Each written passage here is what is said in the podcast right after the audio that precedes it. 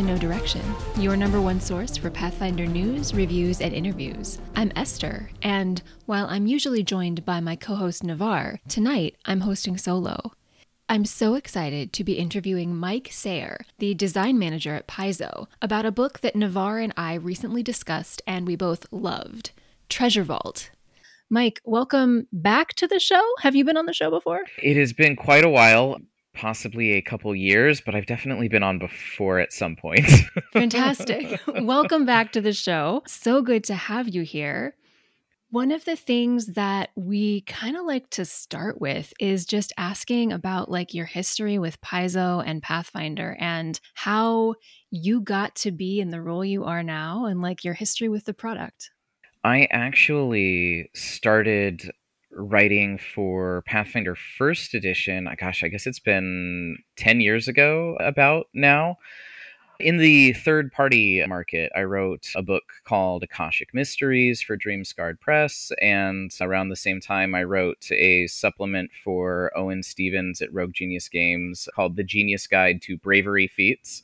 And those did pretty well and kind of took off. And uh, I had a fair bit of success in the third party sphere, enough so that I decided I didn't want to continue working in banking and focused on this instead. I got hired at Paizo a little over five years ago as an organized play developer and I worked in organized play for about two years before moving over and joining the design team as a designer and then a senior designer, and now as the design manager for that team there. I've worked on honestly too many products to list, but Treasure Vault is one of the most recent ones to come out there. And yeah, that's it. So uh, right now, I'm still working at Paizo, still working on the rules and lore team, where we make the Lost Omens books and then also the design hardcover books. That's all kind of within the purview of my team. Amazing. One of the things that I'm curious about that I think some of our listeners, especially people who are like wondering about career trajectories in the field, may wonder is what does the work of a design manager look like day to day? I don't know if there's a typical day in the life of a design manager, but yeah, what's it like? So, to a certain extent, I don't know that since I've had the title, we've seen much of what a typical day might actually look like. You know, we recently announced the remasters, and those are something we've been working on basically since the uh, beginning of the year. But a lot of it is helping figure out what our schedules and product strategies for the department look like, making sure that I get the hours and the resources that my team needs to get those books that we put onto the schedule made. So my boss is Jason Bulmahn, the director of game design. My peer is Logan Bonner, our lead designer for Pathfinder Second Edition. And then my team includes the developer Landon Winkler and then senior developers Jason Keeley and Eleanor Ferron, senior designer James Case.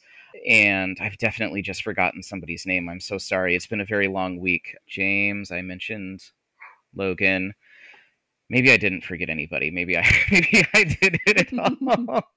but now that I've had a complete uh, mind blank moment there, my job is to make sure that all of those people get the time and resources they need to make all of these great books, and then I also help make those books myself as well. So I was the lead on Treasure Vault, planning that book, creating the outline for it, hiring the freelancers who were going to help me write it, and all of that is part of my job as well creative director Luis Loza. Did I say Luis Loza? You did there we go. Luis. Yes.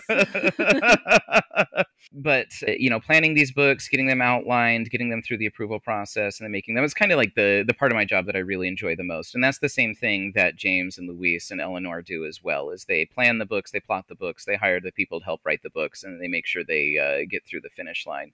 So, as the design manager, I wish I could do more of that. Honestly, it's kind of my favorite thing to do, and and, and really being a part of being a design manager is just making sure that I can kind of tank all of the various problems and stuff that can get in the way for the team, so that the largest number of us can spend the most amount of time doing that thing that is really kind of the the core of making a game like Pathfinder Second Edition.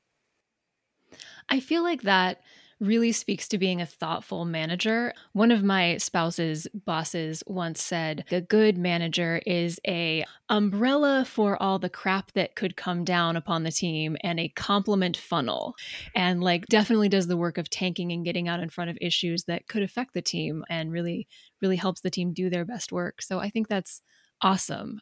And I feel like it can go along with ascending in a field to where you you get a little bit further from the work you really love to do, but you also get to enable more people to do it. And it's kind of an interesting trade off in that way. It is, yeah. And, you know, sometimes it is advantageous personally because, you know, while I am championing the things that, that my team wants, it's it's been really great. You know, Luis and I have worked together to plan some amazing products that haven't even been announced yet. Some of them I think we're going to start talking about at PaizoCon. Some of them we'll start talking about at Gen Con. But that really is kind of the coolest thing is while I am representing my team, I, I have this very kind of unique privilege to get to see how we can put all of the pieces together to work with the other teams at the company, like the narrative team who makes the adventure paths. And it often leads to us making kind of even cooler things than we would get to make if we didn't have people in those coordinating positions pulling things together and, and taking that kind of bird's eye view to be like, oh, you know, the narrative team really wants to do this AP with this really cool idea. And Eleanor's really been pushing to do this kind of book. And if I can just shift a few things around, then we can have these two things click together and then they both get to happen.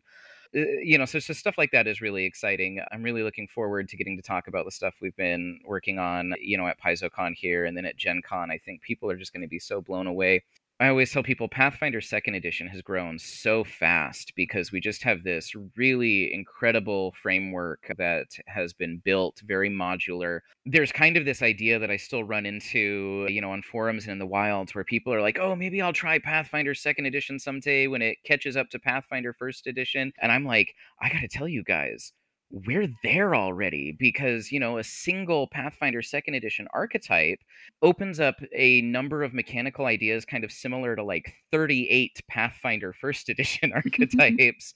And so we've really gotten to just blaze some amazing trails into this edition. We're already opening up classes things like the inventor that never existed in the previous edition. And i just have this amazing team. Eleanor and luis have really brought the entire world of Golarion, the primary campaign setting for Pathfinder 2nd Edition, into this modern era with incredible stories and new opportunities.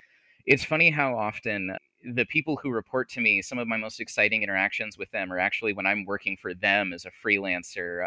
Getting to do Monsters of Myth with Eleanor was so cool. I got to write the very first monster that appears in that book. And I, I really kind of had this idea strike me. Uh, it's this monster, Ayne the last of the Samenkar, and I just started writing, and you know, it was supposed to be like, yeah, give us a page of lore and things, and I just really kind of got swept up in writing this thing, and I sent it to Eleanor, and Eleanor goes. Okay, so Mike, this is good, but did you just commit genocide on an entire species? And I was like, no, I said there's at least one left. you know? Very important stipulation there. At least one.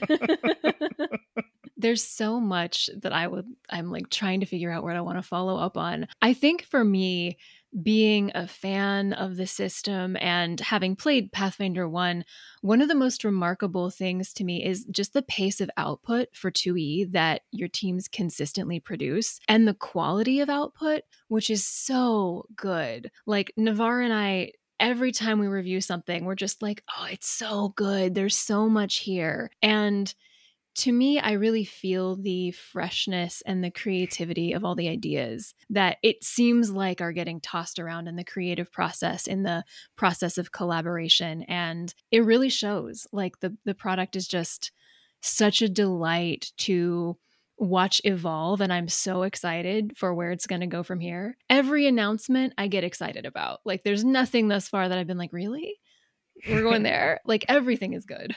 Well, and I think that comes from you know people working on the game who are passionate about the game and who play the game both within paizo and in our freelancer pool we always you know we're so privileged to get to work with the most amazing freelancers who bring their own really great ideas into the game and who we get to form relationships and friendships and things like that as we all kind of tell these stories together.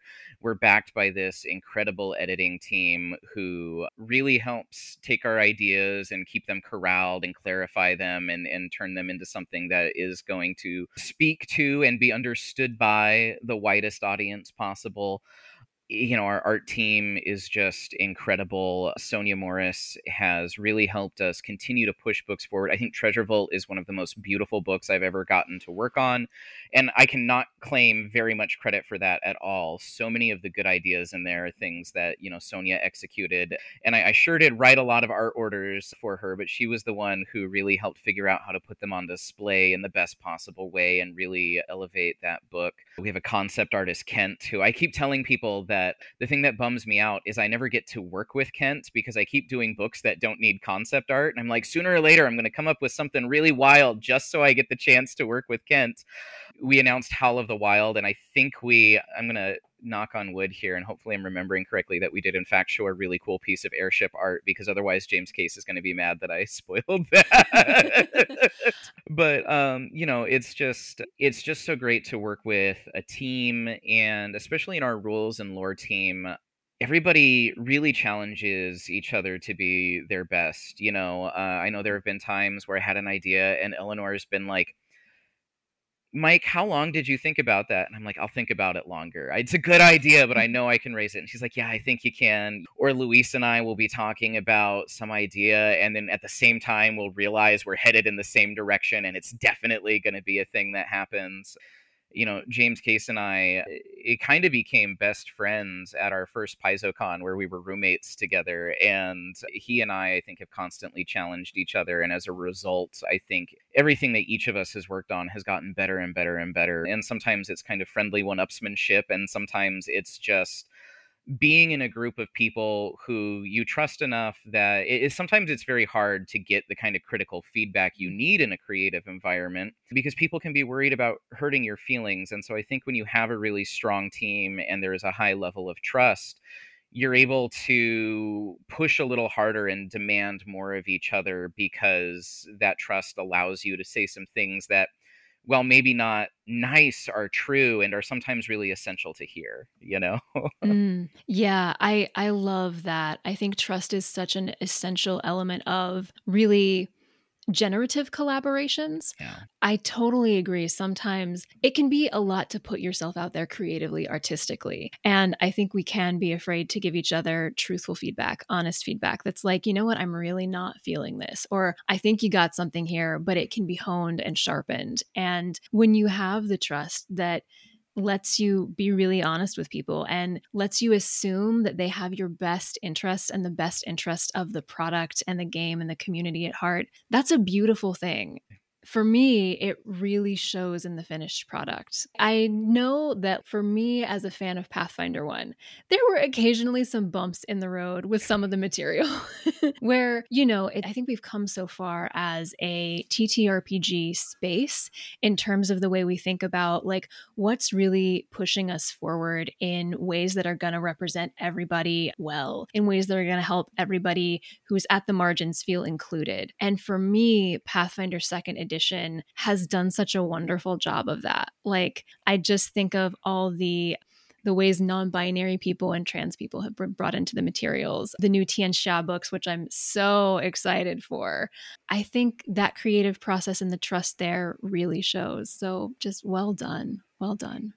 Thank you. And, and you know I, I can i can only take such a small slice of, of that credit because it really comes to the fact having good trans and non-binary representation comes in part from the fact that you know I have trans and non-binary coworkers and former coworkers who have all added their voice and their wisdom not just to the game but to the people making the game you know? And I think when you listen to people and you strive to create a space where they feel welcome you, it just kind of elevates everything I can remember all the way back to the start of the edition conversations we had about things like we don't want to talk about any of the ancestries or characters in this game from an outsider's perspective. You know, none of this British colonial going into darkest Africa when we talk about Mwangi Expanse, you know, none mm. of this we wanted to make sure that goblin feats had names that sounded like goblins came up with those names and we wanted to talk about the way they interacted with the world kind of more from their perspective of how they see themselves being part of the world. And uh, i think that em- empathy is i think such a very interesting and integral component of pathfinder second edition because I think pretty much all of us, that's this tack we kind of take when we're writing characters or creatures or stories, is just to try and imagine ourselves in the shoes of the people in those stories. And, you know, Treasure Vault, that was, I think, one of the reasons that I had such a fun time writing the voices for both Voloshinaz and Pereperine was you know I I, I just kind of climbed inside of them while I was writing the book. The initial pitch I I gave uh, for their voices was I was like. It, it's kind of like Devil Wears Prada, right? Oh my god, yes. and you know, and then that was the starting point, and uh, that I used to kind of get rolling, and then from there, I just kept asking myself questions about who these characters were. How old is Pereperine? How long has she been the steward of these vaults? And, you know, my answers were, well, she's probably pretty young and not very long. So there's still a lot of, she's very earnest, but also a little hapless. And then Voloshinaz was very much the opposite, where she's very, very old. She's kind of seen everything there is to see. And that gives her this kind of combination of arrogance, but very much tempered by you know an ages old wisdom and um, i don't know hopefully hopefully that came through at least a little bit in in what i wrote for them because certainly there were times where I would put little bits of story into an item. There's like a set of hand wraps in there, and it, it, it just briefly mentions that uh, the first set of these belong to a Tian elf. And then there's a, a quote from Voloshinaz in that same chapter where she talks about adventuring with an elven monk. And you know, in my head, I'd written out that whole story where these two were legends in Tian Xia when Voloshinaz was much younger. But she's so old that, you know, even this elven companion who, you know, their adventures probably spanned generations of humans is now no longer a part of her life. And she's not even sure if he's alive or if he's long since kind of left the mortal plane behind. And and I really, you know, part of that is my writing style. I, I like to climb inside the heads of the characters that I write about. And, and part of that is lessons that I've just learned by being surrounded by so many other creative people and learning how they think and how they access the world and just trying to continually use that to build a better world for everybody to play in. you know? I'm so glad you brought up those two and their voices because that was on my list of things to ask you about. Navarre and I independently read the book and independently wrote in the things we wanted to cover in our breakdown episode their voices and the sense of immersion that we both got from reading the words at the beginning of every section, the little sidebars from I definitely butchered her name in the previous episode, Pureperin. Is that it? Pereperine. Yeah. Okay. The little sidebars from Pereperine. I I love that you were thinking Devil Wears Prada because it hadn't occurred to me, but now I totally see it and it does have that vibe. I just the moment I started reading this dragon's voice, it it felt like this ancient being who had seen so much, collected so much, and had a lot of perspective on that. And I think you nailed her being a little arrogant. But at, at one point, I think I remember she says something like, one day a group of humans may come to the vaults and like overcome me, but until that day. And I loved that bit of she's seen a lot. She knows how things can go down, and she's very comfortable in the place she is right now. But there is that little bit of anticipation that someday, maybe someday, someone will best me. And Pereperin was just such a delight to read her voice. I really felt like I was walking along with this little kobold who is so excited and plucky and a little bit clumsy. It was just a delight to read. So I love that. I love the the deep dive into their history that even if we the readers of the book don't get all that information, it definitely comes through in the finished product. Well, good. I'm glad. so much fun. So I I did want to back up a little bit and go back to something you talked about when we were talking about the nuts and bolts of your role in that you get to sort of conceive of a project and then bring it through to fruition. I was curious about the history of this project. Like, why Treasure Vaults? What was the genesis for the idea of this book? So, one of the things was that, you know, we have added so much character content so fast to Pathfinder 2nd Edition. We knew that kind of one of the missing pieces was the character options in, you know, like ancestries and ancestry feats and class feats and things like that they were kind of outpacing item, which doesn't often happen in tabletop RPGs. And so we knew we needed to check that box. It's also, there is always just this kind of reality that, you know, a big item book will always sell well. It's something you want to do during an edition cycle because people will appreciate it, people will buy it. But I did not want to do a dry ultimate equipment book that was just, you know, a giant reference document of items. That's not to take, you know, a knock on Pathfinder First Edition's Ultimate Equipment, which was a fabulous book mm-hmm. and just absolutely jam packed with stuff. But one of our goals with Pathfinder Second Edition is to try and make these books really just fun to read to kind of encourage you to sit down and read it for pleasure not just to find an option for your character. And so treasure vault to me was a little bit of a challenge in that regard because conceptually this book could have been very dry and probably would have sold about as well right? Eh, because again big books full of items people like that stuff they want that I really felt like we could do that. We could give people all of these items and things they're looking for, but we could also give them a really great story to accompany it and really elevate it and turn it into something special. That was kind of the initial road that my mind started spinning down as we talked about this. And I threw out this idea. I said, well, what if it's what if it is just a dragon's vault? You know, we'll we'll call it the the vaults or or a dragon's vault or or something like that and then the dragon will be the voice that takes us through and everybody was like okay that's that's getting there that's interesting and and i could have stopped there because everybody was kind of on board but then i immediately kind of second guessed myself and i was like but you know a dragon's not relatable eh, you know when you look at like organized play the most common character played by the largest number of people is a human fighter. And a big part of that is because we can all imagine what it's like to be human because you, by and large we are, you know.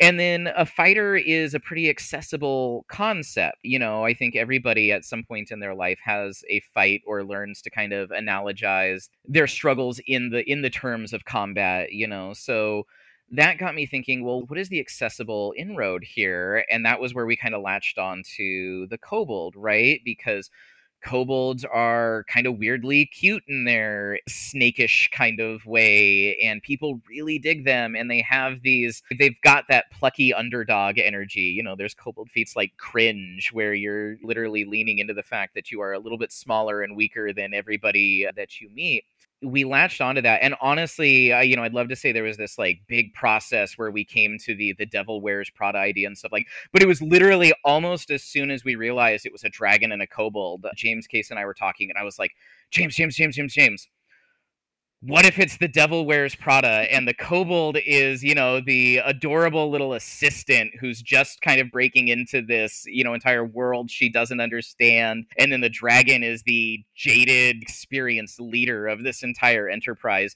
And james was like oh that's good. And i was like right? And and you know and, and then it was just kind of off from there.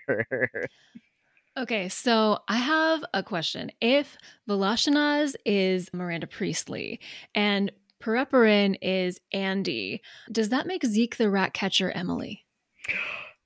I mean, kinda. I love it. I think honestly, I think because Zeke has the cane, like Zeke has the Yeah. the leg injury, right? so there even is like that actual kind of direct connection there. Eh, You know, Zeke was not actually like the former steward, which I think would have been the literal through line there. But also, you've you've got to make things your own. You know, you've got to just you can't get too just writing somebody else's coattails on the thing. But yeah, no, I I, I would say yes. That's a very fair catch. Amazing. Amazing.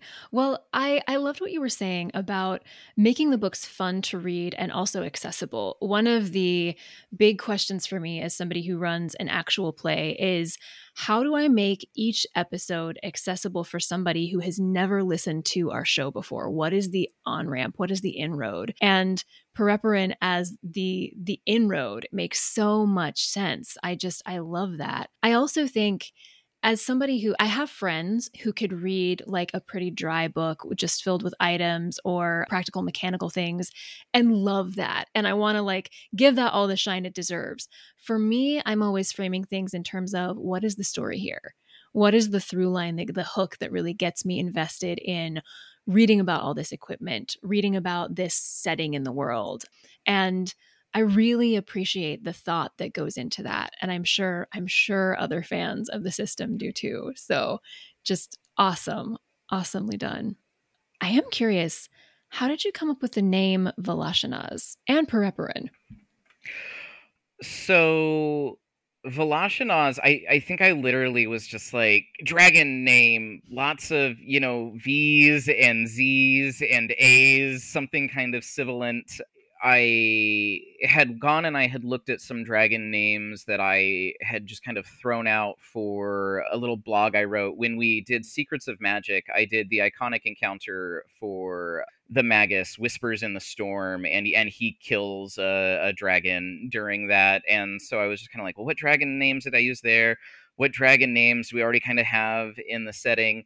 There was a little bit of a thought that maybe I would try to do something that sounded like it came from Tian Xia with the but what I kind of ultimately landed on was, you know, dragons are dragons mm-hmm. and it doesn't necessarily make sense for a human language to influence their naming because especially a dragon as old as Velashinaz who has probably seen several civilizations rise and fall during her lifespan but I did go a little bit more with Pereperin's name kind of came from a, a combination of a few phrases and names and characters who I was fond of in anime who had similar personality trait. Pereperin was supposed to be a little bit more grounded in Tian Xia specifically, in that Pereperin is kind of from Tian Xia, whereas Velashinaz has been around longer than several of probably quite a few of the nations in Tian Xia, and certainly longer than any of the current ruling bodies in that nation. There's some little name drops in a couple of the stories that I think only show up once or twice in very recent lore, and that you'll get a ton of uh, when you when you see the Tian Xia World Guide and Character Guide. Eleanor did such an amazing job spearheading those, but you'll see that I was able to kind of pick her brain and look at the threads she was laying down and weave those into this book to try and bring all of the narratives together. But yeah, mm-hmm. so Velashinaz was I needed to come up with a name for a dragon that, that was a little scary and sounded like a dragon name, and Pereperin was a bit of an effort to to ground the story. And I just wanted it to be cute and, and kind of fun to say. you know? It absolutely is. Yeah, I love that. Whenever I have to come up with like a draconic name or even like, I don't know, elven names, I'll just take a pen and a piece of paper and write down like letters until and arrange them until I'm like, this sounds right. Yeah, this this is the vibe I want. I have some stuff to ask you about particular sections of the book, but while we're on Velashinaz, I'm really curious as a designer how you get into the headspace of a being that old who has witnessed that much. Like, what do you do to take yourself into the perspective of this ancient dragon? I'm so curious. well so there were a lot of pieces that i pulled from you know i uh, i lost my grandfather relatively recently and you know i was spending a lot of time with my grandmother he he died of covid after an extended hospital stay and being around them during that time I, I don't know that I had fully processed it at the time, but there was a moment where it was clear that my grandfather realized he was not leaving the hospital and he started speaking and acting in, in, in those ways, kind of preparing for the end. And my grandmother on the other side was kind of preparing for what a world was going to be like where she was going to live for what was probably going to feel like a very long time without her best friend and her partner and and the person who had you know in her words been her life for so many years. And uh, as i'm writing Voloshynoz, I, I honestly i just kind of let that sadness and that weight of age and inevitability just kind of like sink into me. I definitely there were times eh, writing where where i got you know some tears in my eyes and i and i started thinking of tragedies that had happened. A, very very uh, good family friend of ours who had joined the army gone to war lived through many horrible things died in this very unexpected hiking accident a few years back. It hit my grandparents very, very heavily in particular because he was someone who was very important to them and who had kind of opened this this door for many of their own children and grandchildren and in kind of paving a path to how we started our own lives, you know, out of Juneau, Alaska and, and into the broader world and and so that started bringing pieces of who Voloshynoz was into my into my head. Voloshynoz was someone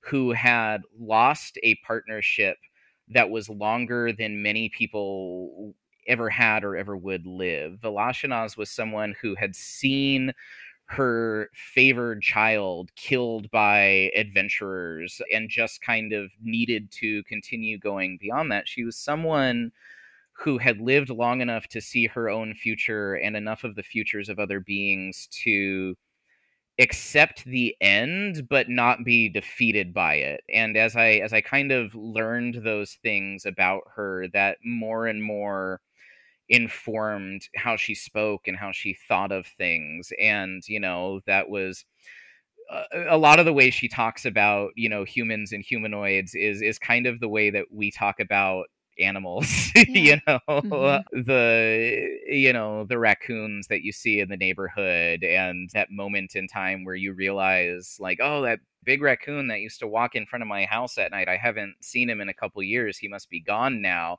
and i never noticed his passing there was just a day when i realized there were different raccoons right mm-hmm. yeah yeah. And and so all of that just kind of I think coalesced until I felt like I knew Voloshynoz very well. I felt like she and I had had conversations about all of these things. I felt like I was one of those people who both knew her as a person but also as a legend. I was just very kind of swept up in that and a, a lot of her voice I felt like she was just dictating to me and I was just putting it down on on paper, you know.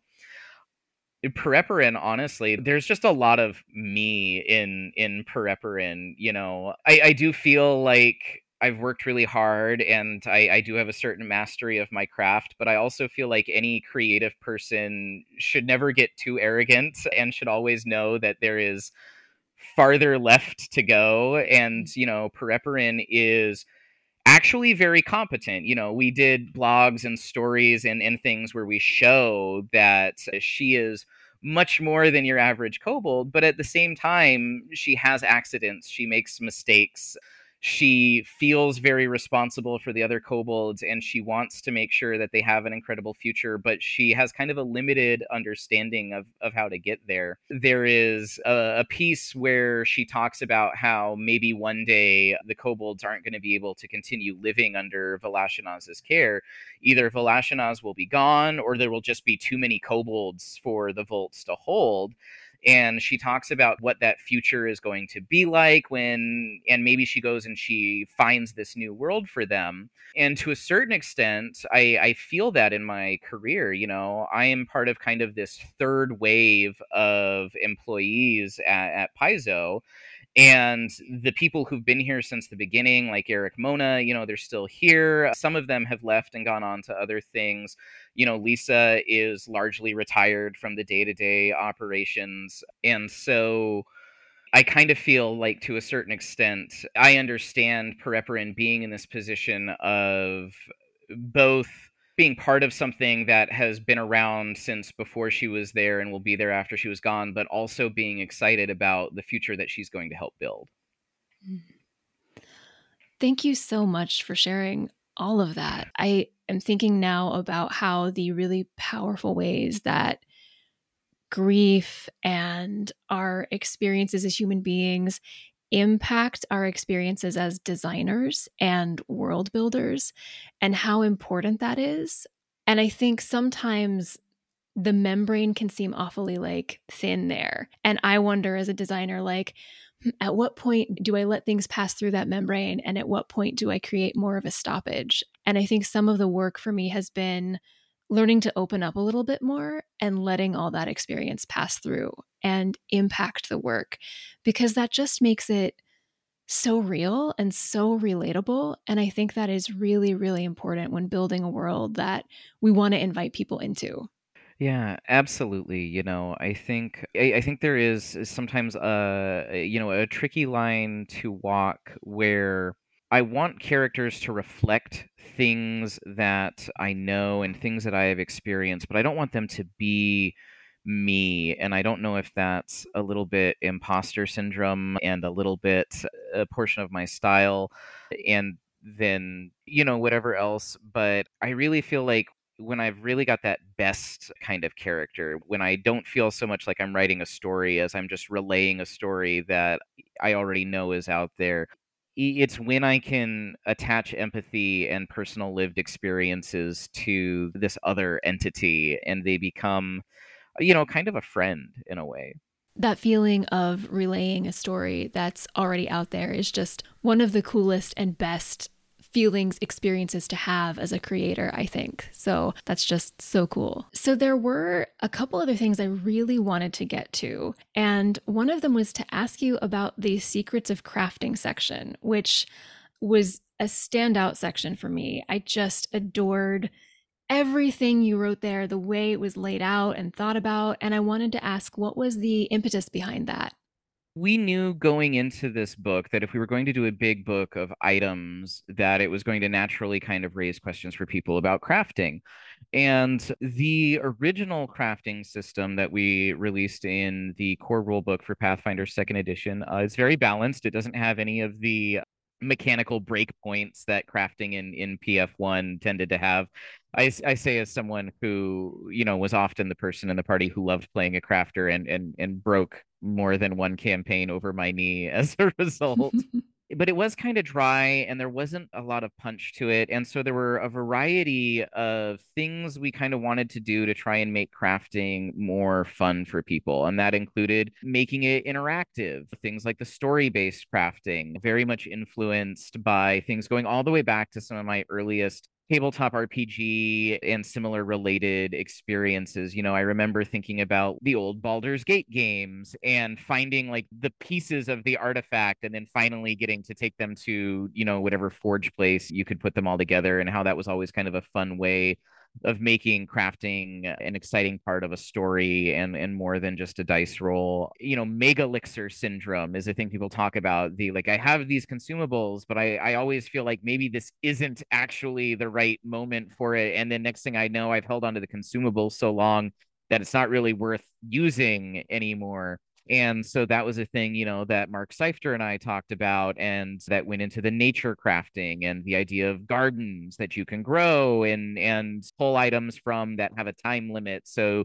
you know you're going to use this. When am I going to use this? I'm going to use this today because tomorrow it won't be here. And it was just a lot of talking about what are the things we do in our own games that our, our players have enjoyed that we can codify and bring into the game here what are complaints people have had that we hope we can address? And then taking all of those various things coming up with answers and trying to fit them within just the general narrative of the book that we've created so I especially loved the gardening. I think that's a genius solution to the sort of reluctance people feel to use items like, well, what if I need it later and I, I shouldn't use it in this encounter or this situation and then you wind up never using it. I love the idea that it's perishable, it has a time limit. And so the purpose is that it's grown to be used. That's just amazing genius bit of design there.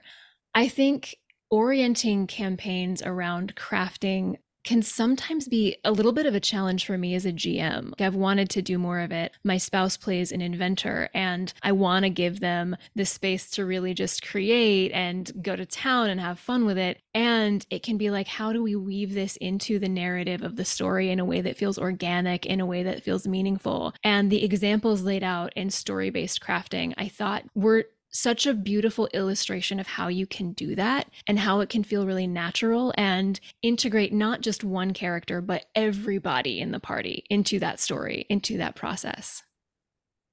Yeah, I mean, and that was that was very much the goal was taking this whole thing and giving examples of how to weave it together and talk about how well maybe everybody is going to have their own story of the cool thing that they're crafting and how can you kind of like lay the pieces down. I remember when we were working on story based crafting, I did have this moment where I was like, gosh, I wonder if this is too many examples. I wonder if people are going to feel a little cheated that these are examples of how to use it and not rules. And I have not actually heard anybody say that since.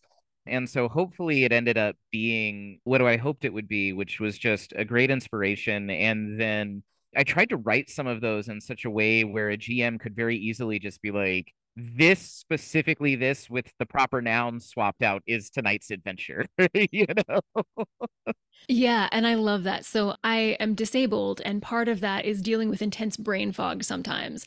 And there's times when I'm like, I really want to run something, but I do not have the ability to turn on the creative juices right now and write something out and do all the prep. And having those ready made scenarios is so great. It gives me permission to use them, which I just adore. And I think it's so important for the folks who sometimes, for whatever reason, struggle with how do I set up my own thing? How do I come up with all of the elements of this, it presents something you can just use. And that that's another on ramp to the game, right? Another part of access, which is just a beautiful thing.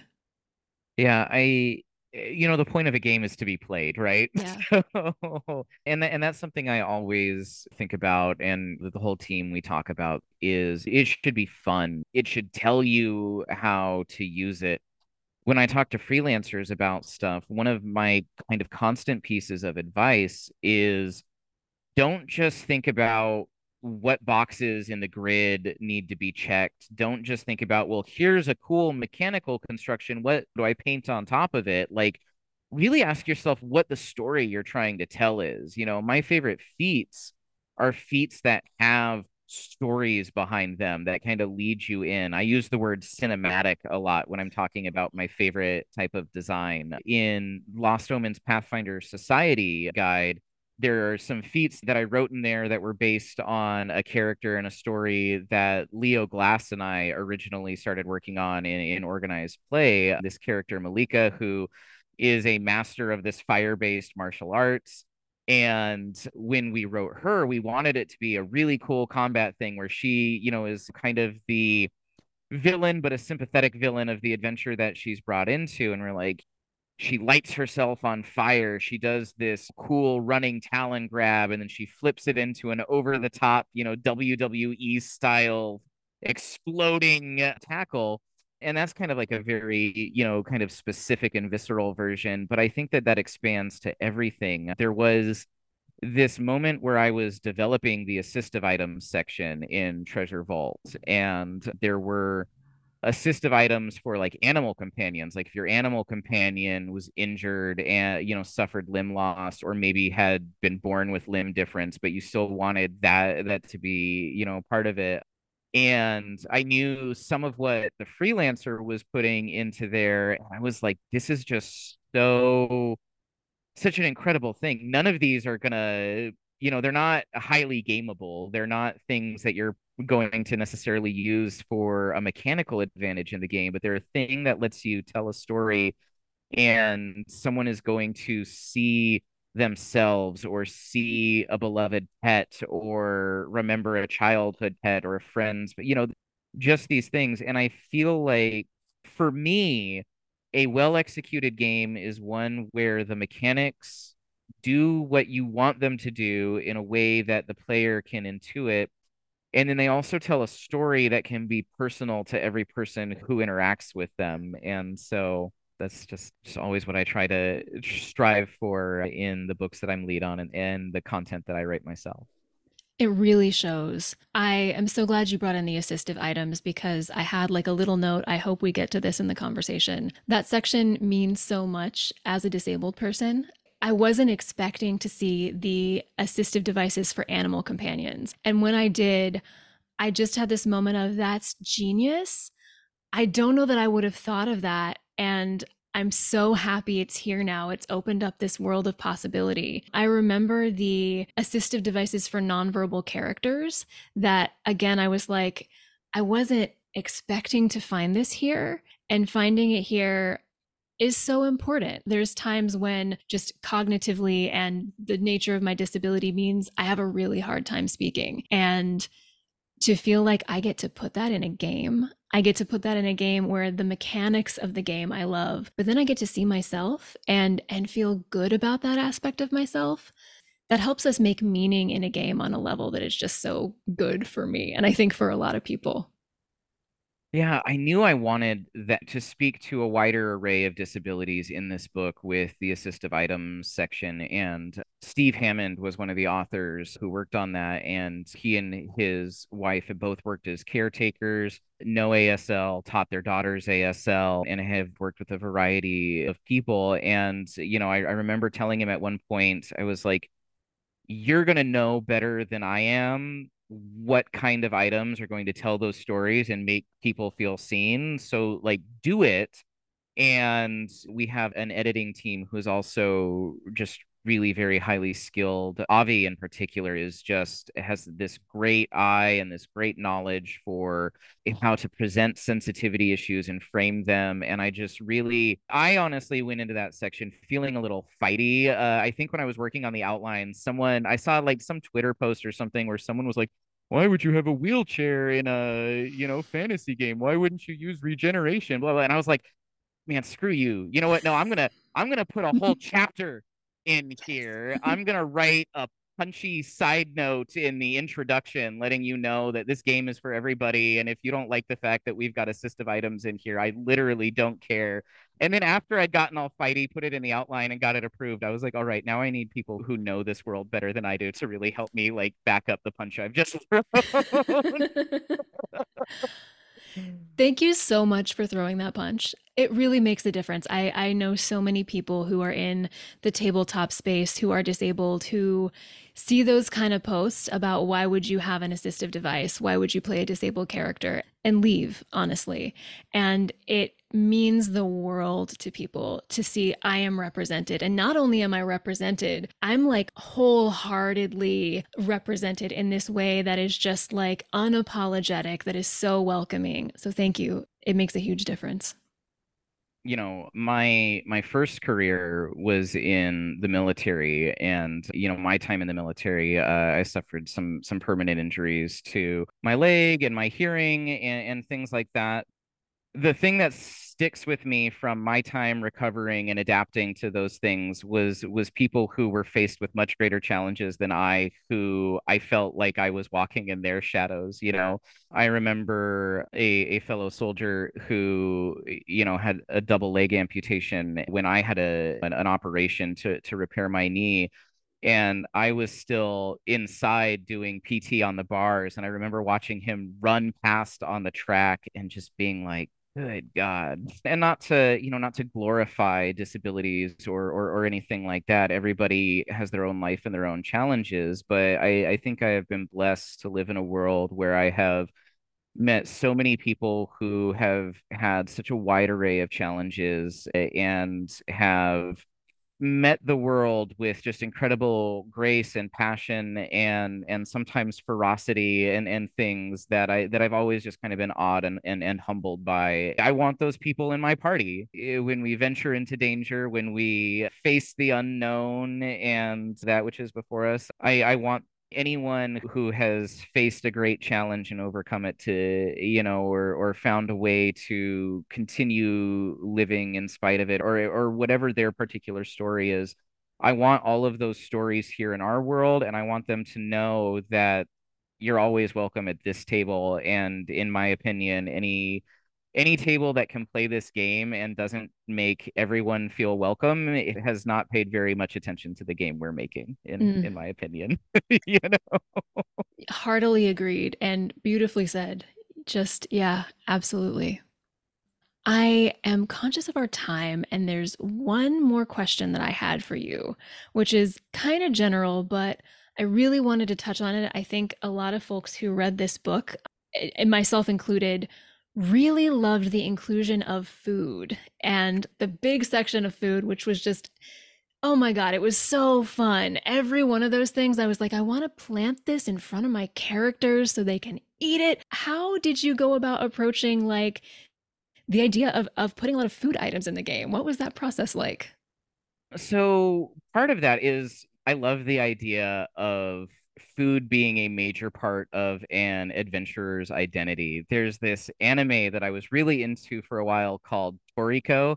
He's like an exotic food hunter who travels to the far reaches of the world looking for the rarest ingredients and things that only exist in these places that mankind has never touched there was a book that I worked on called Spheres of Might for Pathfinder First Edition that was a third party book. And I wrote an archetype for that called the Battle Chef, where I took a chassis that was supposed to be for this blacksmith class, but then I replaced all of the crafting stuff with like you whip together sandwiches and the ingredients you put on your sandwich will kind of inform what kind of benefits the party gets. And so I think you know, food is a thing that everybody understands, everybody gets because we all have to eat. And so expanding upon it just felt very natural to me. Kendra Leigh Speedling is the one who wrote most of the food items in there.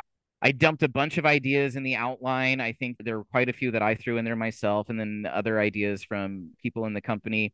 And we had already kind of cracked that door open a little bit in Lost Omens. I think it might have been Grand Bazaar, uh, one yeah. of the shops there had had introduced the idea of alchemical foods, and I was like, let's really lean into it. Let's have some fun magical foods. Let's expand the kinds of alchemical foods that are there. The alchemist is the whip the thing up on the spot class already.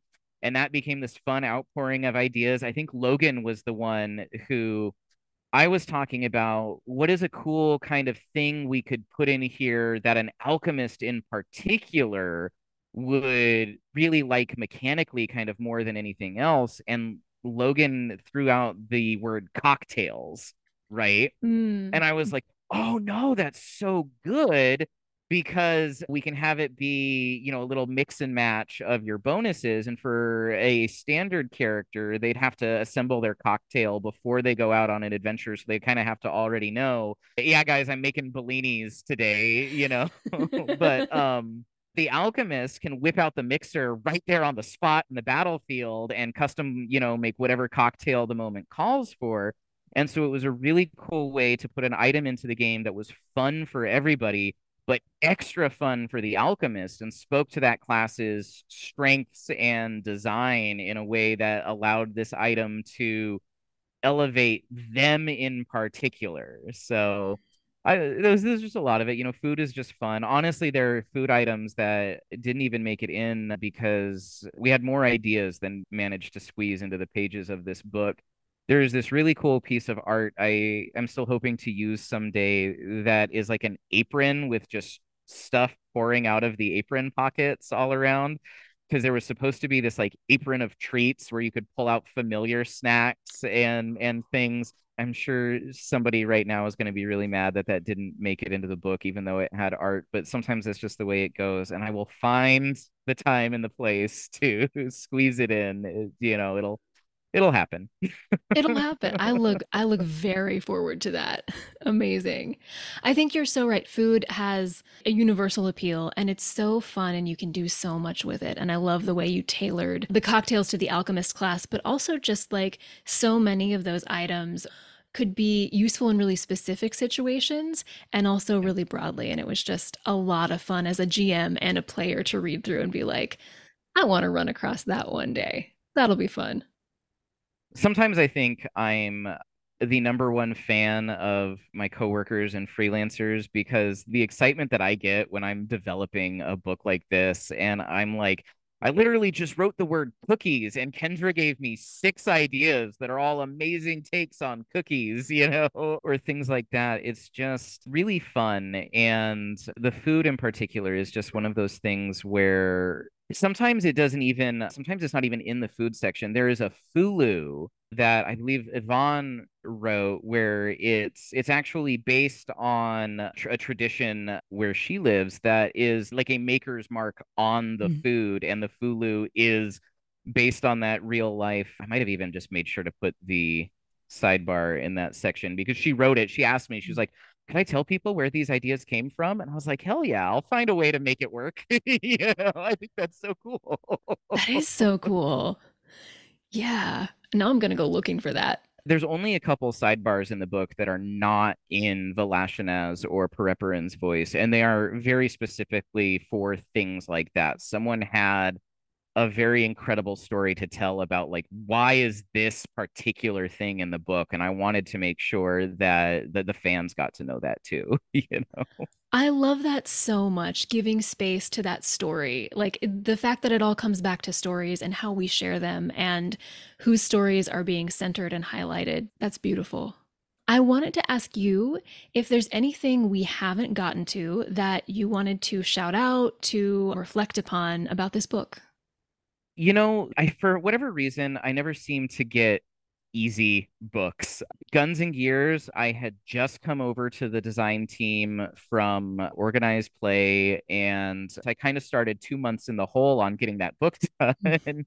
and then Treasure Vault was supposed to be being made at about the exact time that Paizo entered the initial steps that would turn into our unionization with the support of our freelancers going on strike to kind of make their voices heard in support of the people who make this game and ask our leadership to maybe pay a little bit more attention to us and consider our needs a bit more in the way that the company operated. And so while that was an incredible endeavor and an incredible outpouring of support, it also meant that once again, by the time Treasure Vault was in process, the window to plan and work on it had shrunk significantly, but those same freelancers who supported us in unionizing and moving the company forward and into the future there, so many of them showed up to make sure we got Treasure Vault over the line with their contributions. Yvonne, Kim Frandsen, Dave Nelson, Jessica Redekop. I I literally I can't name everybody uh, without just reading through the list. The credits are there. Please, you know, if you've got a copy of Treasure Vault, pick it up, read those names. This book faced challenges, and every single one of those challenges was overcome by everybody whose name is listed in that list. Really making sure this was the best book it could possibly be, and you know, I'm I'm just glad we got to make it. I'm glad that they did such great work that I got the opportunity to tell Voloshynoz and Perepiran's stories and all these little bits and pieces that became, you know, this through line. Chris Sims, who used to work for us on Starfinder, and then he came in and worked as a contract developer to help just churn pages on this and and get it done an incredible team of people made this book and and while you know i i led it, it, it was really my privilege to lead it and i'm glad you liked it. Listening to you and navarre talking about it was very humbling and gratifying. I loved that the two of you seemed to love these two characters who i had poured so much into. I am just so grateful that those characters have helped introduce all of this incredible content to the audience who has gotten to enjoy it so. Mm-hmm. As are we. Definitely read through the credits, y'all.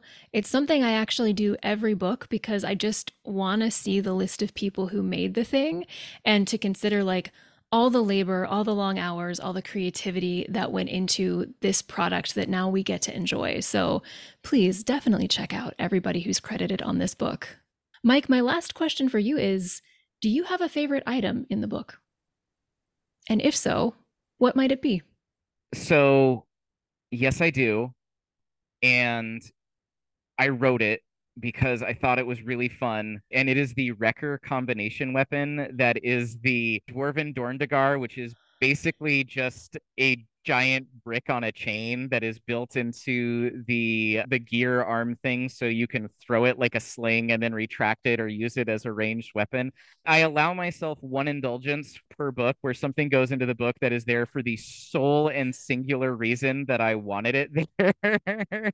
And that weapon is there because I had this really fun idea for a ridiculous dwarven ranger who would use this massive, overly complicated, but also very, very simple in its fundamentals weapon. so. I love it. Honestly, we should all in our creative works have at least one thing that's there just because we love that thing so much. Just indulge it. That's amazing. Yes. now we're all going to go check it out. All right. It's been so, so good to have you on the show. Thank you so much for being here. We always like to ask our guests, you know, where can folks find you on the internet? Where can we find your work with Paizo and also just your work other places elsewhere? I am on Twitter at Michael J. Sayre1 mostly I just do Pathfinder related design ramblings there, occasional homages to things I find interesting the Pathfinder 2e subreddit is a place that I haven't gotten to spend a lot of time, but I try to go in there because that community has been so incredible since the launch of this game. I used to honestly be one of those people who was like, why would anybody go to Reddit? It's a cesspool. and then and then that subreddit kind of completely turned me around because it was such an amazing community full of creative people. My third party works, if you go to DriveThruRPG and search my name, you'll find I've got a ton of third party stuff that I've written for great companies who are part of my story and who have helped me get to where uh, I am. You know, I mentioned I used to do a lot of writing for Drop Dead Studios, worked on things like Spheres of Might and some of their Spheres of Power books. Christen Sowards at Lost Spheres Publishing, I've done a lot of work with him. He's, he's just an incredible person and he creates amazing worlds and and really fun products. So if you search my name on Drive Through DriveThruRPG, you will find those names attached with me very often. Same with Owen K.C. Stephens, who has been an, an incredible friend and mentor to me for many, many, many, many years. I don't feel like I can really talk about me without talking about all of the people who have been parts of the story that brought me to this point. So I I deeply love that. That's really a beautiful thing. I love that, you know, in finding your stuff, our listeners can find a bunch of cool other people and a bunch of cool other stuff. That's a beautiful thing. Awesome. Absolutely. Thank you so much for joining us. Would love to have you come back on the show one of these days to talk about more amazing Pathfinder 2e material. You can find me on the internet everywhere at Dungeon Minister. I am also the GM of a Pathfinder 2e actual play, Crow Mythica. We are on social media at Crow Mythica. You can also find us at Crow Mythica wherever you get your podcasts and on YouTube, and visit us on our website at crowmythica.com you can find Know Direction at Know Direction on Twitter and YouTube and other places like Mastodon. You can also feel welcome to come over and join our Discord, where we talk about all of the network shows and blog posts, as well as Pathfinder and Starfinder and other systems and other things we like. So if you want to hang out and talk about all that cool stuff and even like tell us what you might like to hear about on future shows, come over and chat for a while. Thanks so much for tuning in. Until next time.